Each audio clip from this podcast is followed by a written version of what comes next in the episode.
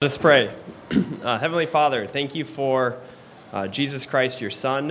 Thank you for the sacrifice on the cross and for giving us eternal life in your Son. We ask that you would speak to us through your word this morning, uh, speak to us through my words. Let them be your words uh, to the congregation here. And let's be blessed by them as we go forth in the week. In the name of Christ we pray. Amen. Amen. You may be seated. Uh, this morning, our passage is from the book of Hebrews again, uh, chapter 10, and there is a typo, and that is 100% my fault. It is verses 1 through 18, not 1 through 15. For some reason, the 5 looked like an 8 on my computer screen. Uh, so, hear the word of the Lord.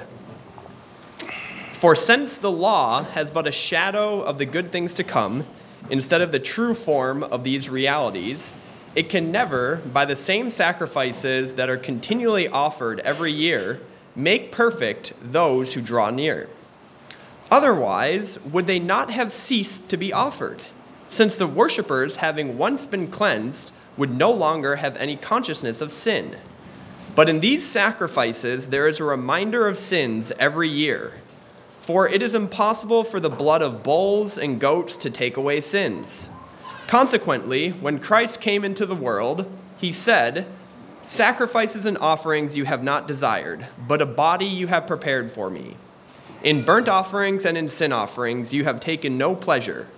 Then I said, Behold, I have come to do your will, O God, as it is written of me in the scroll of the book. when, he, when he said above, you have neither desired nor taken pleasure in sacrifices and offerings, and burnt offerings and sin offerings. These are offered according to the law. Then he added, Behold, I have come to do your will. He does away with the first in order to establish the second. And by that will, we, we have been sanctified through the offering of the body of Jesus Christ, once and for all. And every priest stands daily at his service, offering repeatedly the same sacrifices which can never take away sins. But when Christ had offered for all time a single sacrifice for sins, he sat down at the right hand of God, waiting from that time until his enemies should, make, should be made a footstool for his feet. For by a single offering he has perfected for all time those who are being sanctified. And the Holy Spirit also bears witness to us. For after saying, This is the covenant that I will make with them after those days, declares the Lord, I will put my laws on their hearts and write them on their minds. Then he adds, I will remember their sins and their lawless deeds no more. Where there is forgiveness of these, there is no longer any offering for sin. The word of the Lord. Thanks be to God. So last week we talked about the need for a new covenant. And what I had um, proposed to you was Hebrews 9 is talking about we need a new covenant because we need new blood to cover our sins. As it states explicitly in this passage, we see that. For it is impossible, it is impossible for the blood of bulls and goats to take away sins. And that was the whole thrust of chapter 9, is that from the beginning, there was a need for new blood. We need pure blood that can actually cover our sins. and so we have a connection between the old and the new. We have a connection between the first and the second that we cannot break. One is the fulfillment of the other. As Augustine so adequately put, and I quoted last week, and I'll remind you, he says, In the old is the new concealed, and in the new is the old revealed. And I gave an analogy of a plant. It starts as a seed and it grows into a tree. A plant has not functionally changed its essence in a way, but it has grown into a tree. We don't look at a seed and say, oh, that's an apple tree. And we don't look at an apple tree and say, oh, that's a seed. But really, all that we gave it was water, soil, and light. And so the same is with the first and the second. As we see here, it says he does away with the first in order to establish the second.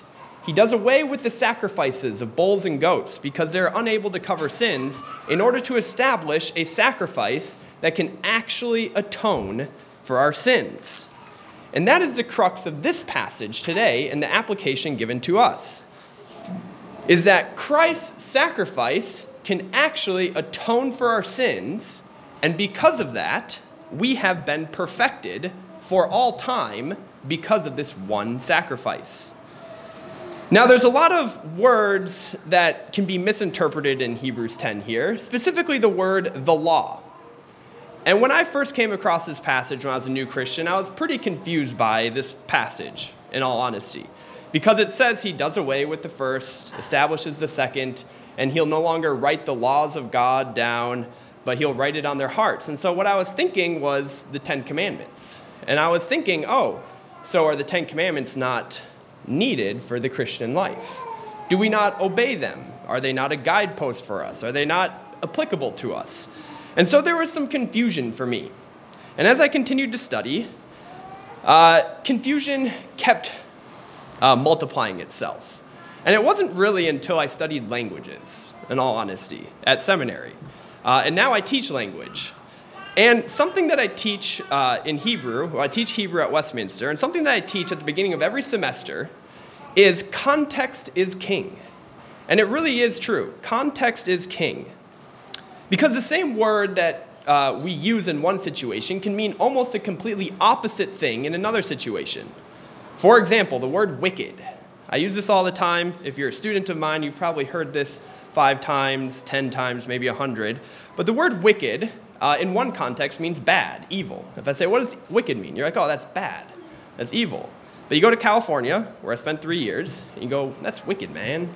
It's a good thing. It's actually a really good thing. You're like, that was really cool. That was awesome. So, literally, in two different contexts, we have the same word meaning two completely opposite things. Similarly, a word like cool. I wish it was cool outside right now because uh, it's getting hot, but that can also mean a sense of societal, uh, like you, you look cool in a sense. When you say you look cool, you're not saying, oh, you look like you're low in temperature, right? And so words are determined, or their meanings are determined by their context. Now, you can't make any word mean anything. We're not going that far. Uh, every word has a range of meanings. But in this passage, when it talks about the first and the second, when it talks about the old and the new, and specifically when it talks about the law, context is king. What is being talked about in chapters 9 and 10? the blood of bulls and goats and the blood of Christ. The laws that are done away with in the first are the laws according to the sacrifices of blood and goats, because those are no longer needed, because they could never actually atone for sin. It's not that the Ten Commandments go away. And this is why Paul is accused of neglecting God's law, like the Ten Commandments in Romans, where they say, to Paul is like, oh, where sin abounds, grace abounds even the more, so why even uphold the law? And Paul says, what are you talking about? We need to because we have died to sin and been risen with Christ. And so I say all this because we want to be mindful when dealing with a tricky passage like this about what is being spoken of. What is being spoken of primarily is the sacrifices. The sacrifice of blood and goats cannot atone for sins, but the sacrifice of Christ can. And that is really important to keep in mind as we continue through this passage. Because what is the application of that sacrifice in your life as a Christian? What does it mean? What does it mean in terms of God looking at you and you looking at God? Well, at the core, Christ's blood is sufficient to forgive those who repent and believe in him of all sins, past, present, and future.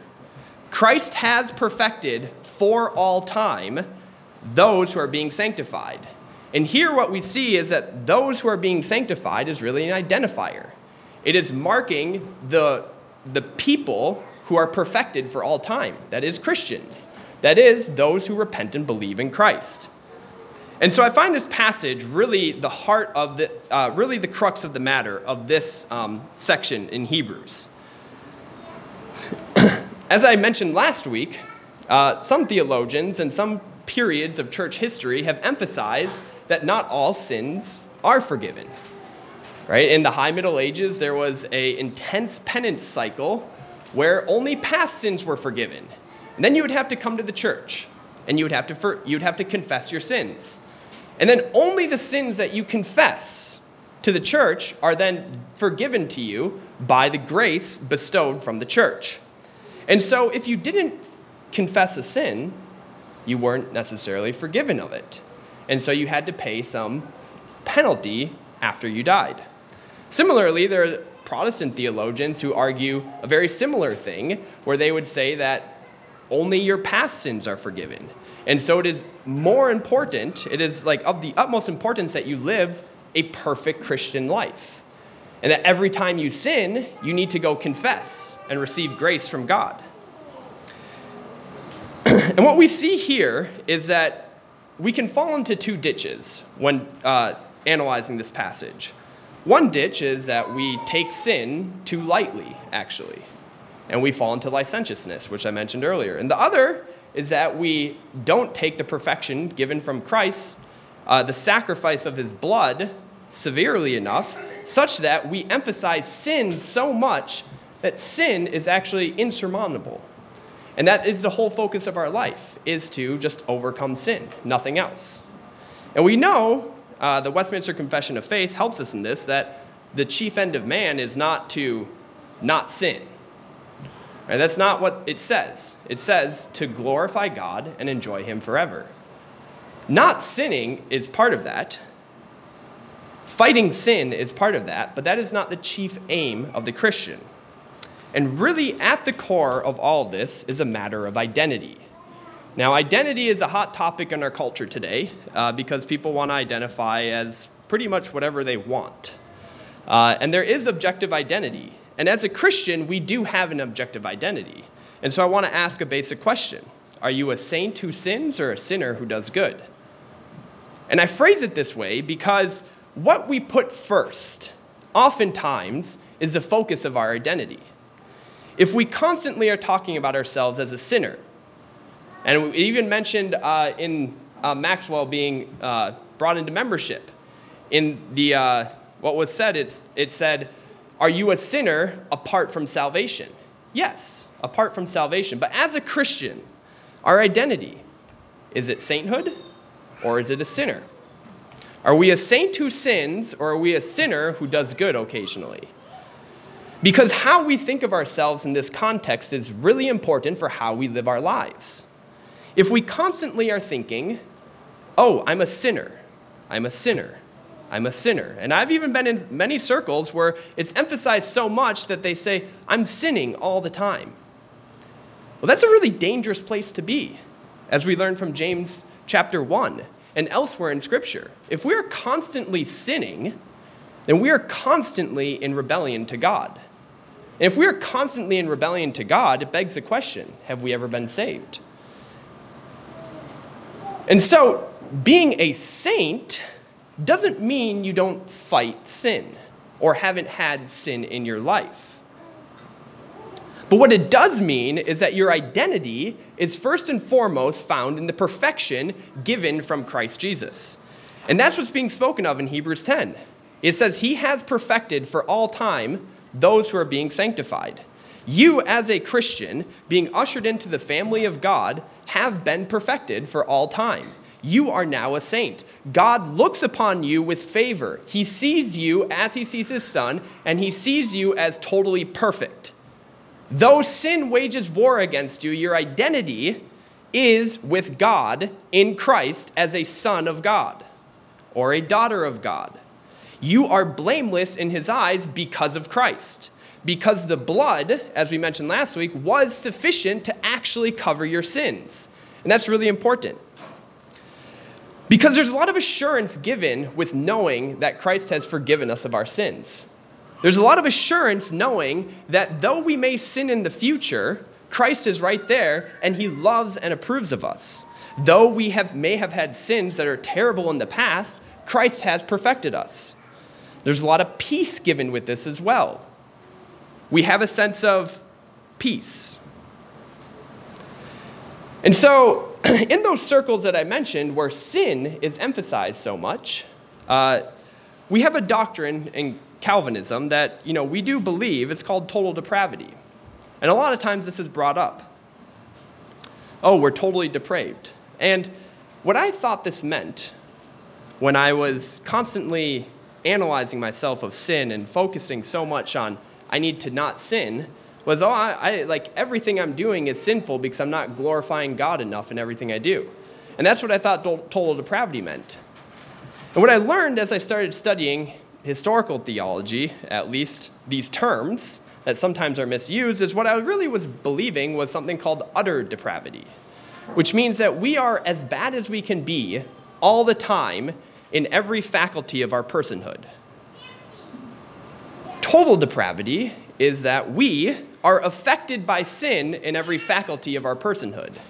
So, what that means is my mind is affected by sin, but my mind is not sinning all the time, constantly. That would be utter depravity.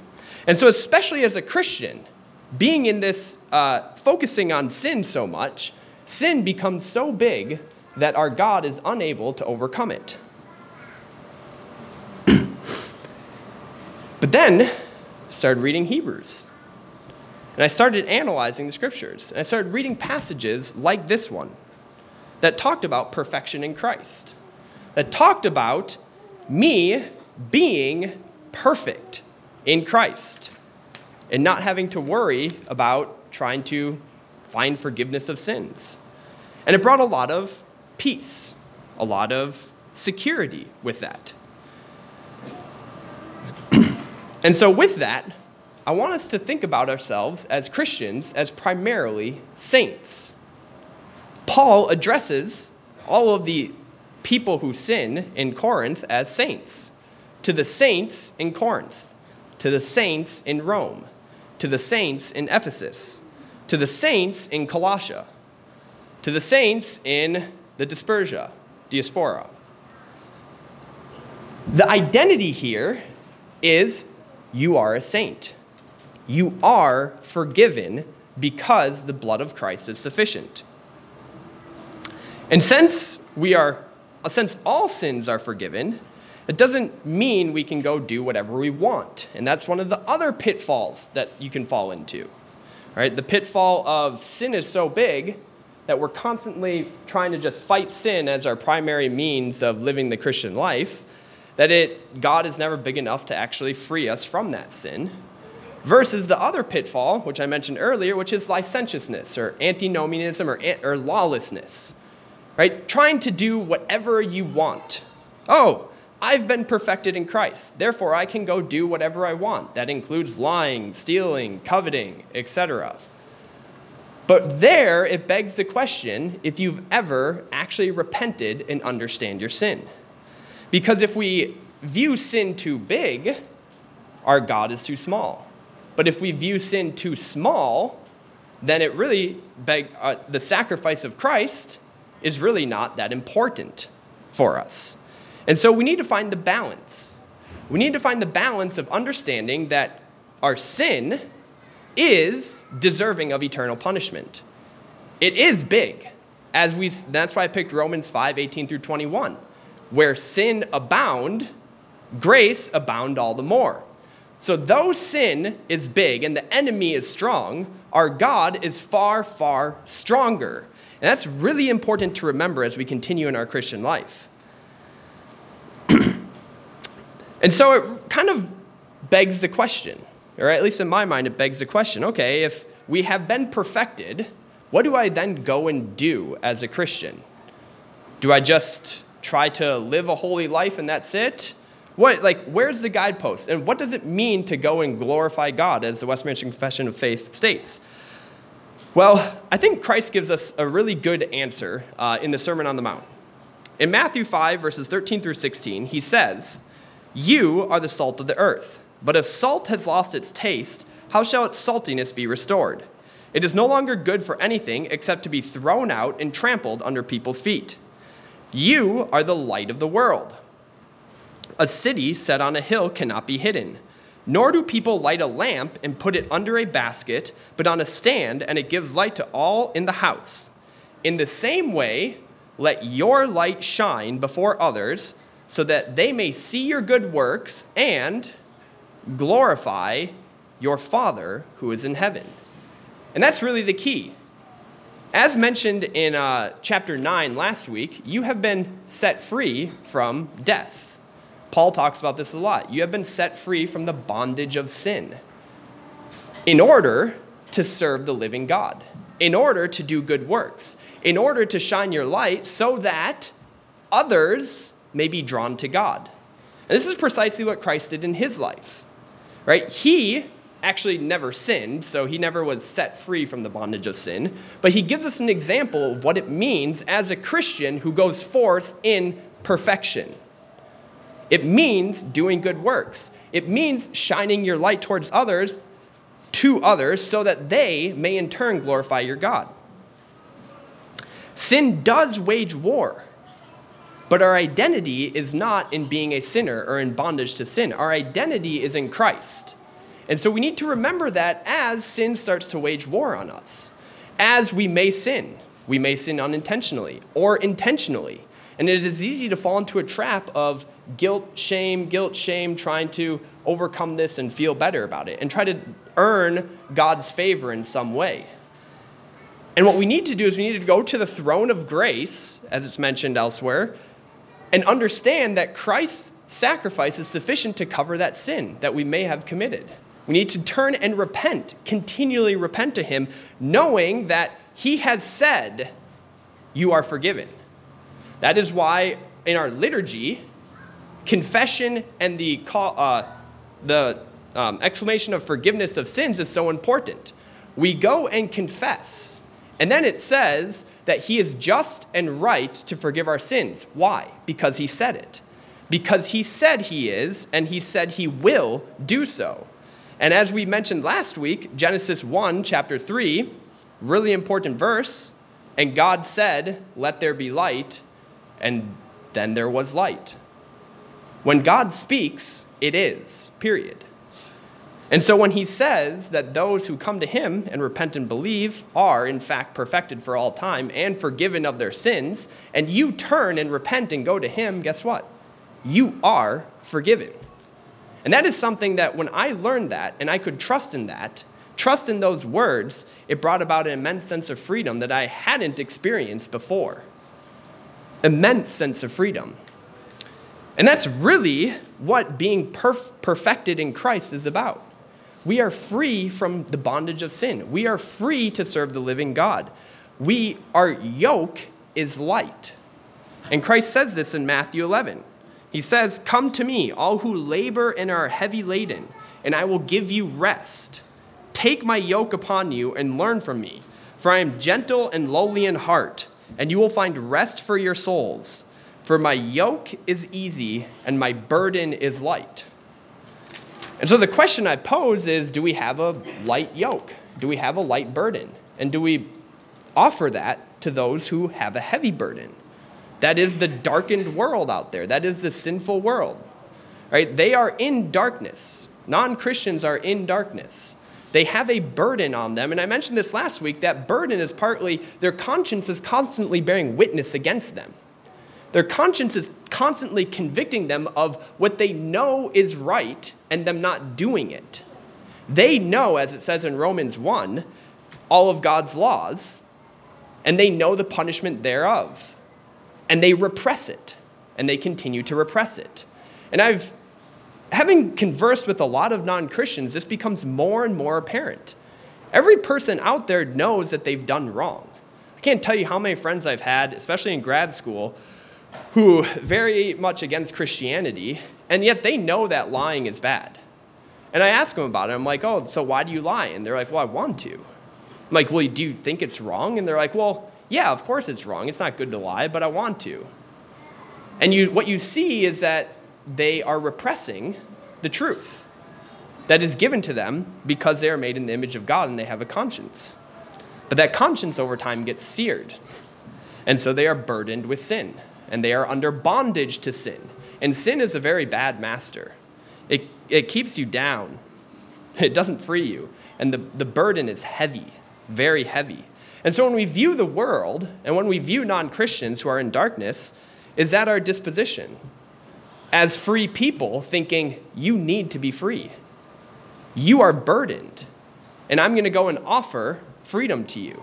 Now, they may re- respond in hate, they may persecute us.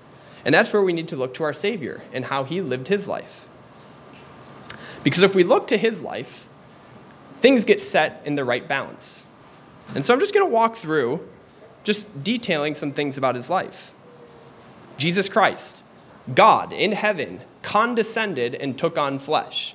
He was a little baby, no bigger than many of the babies I see around here, and we forget that sometimes. He was that small at one time. He cried. He needed his mom. And then he grew, grew up. He learned wisdom, as it says in Scripture. And when he became an adult, he had to work with his hands. And it was hard work. He was a carpenter, so they were working with stone. Uh, and the whole time, he, he is the owner of everything around him. And yet, he's doing a very, in a sense, dirty job. Carpentry was not like a, a great job back then. Uh, it was a lot of hard work, a lot of sweaty days out in the sun. and then, as he grew up and was called, uh, was baptized, he uh, started serving people. And he started preaching the truth. He started preaching about the, uh, the kingdom of God. And many people came to him. And guess what he started to do? He started to heal people. And most of these people who were healed, I think we forget this sometimes, actually left him and walked away. There's the parable of the, the nine lepers who are healed, or 10 lepers who are healed, sorry, and nine actually just go away. Only one comes back. We forget that Christ served all of them, though. He showed goodness to every single one of them. and he served his friends, too all of whom were going to betray him at his uh, moment of need. He even found one person who he knew was going to sell him over to death. And guess what he did? He even broke bread with him at the Last Supper. He showed Judas kindness all the time. He continued to preach around him. And all these people that he did good to, uh, he being the king of the universe, uh, was never bestowed any like monetary reward. In fact, it was quite the opposite. As he says, foxes have holes, birds have nests. Foxes have holes, birds have nests. But the Son of Man has no place to lay his head. He was homeless, didn't have much money to his name, if any.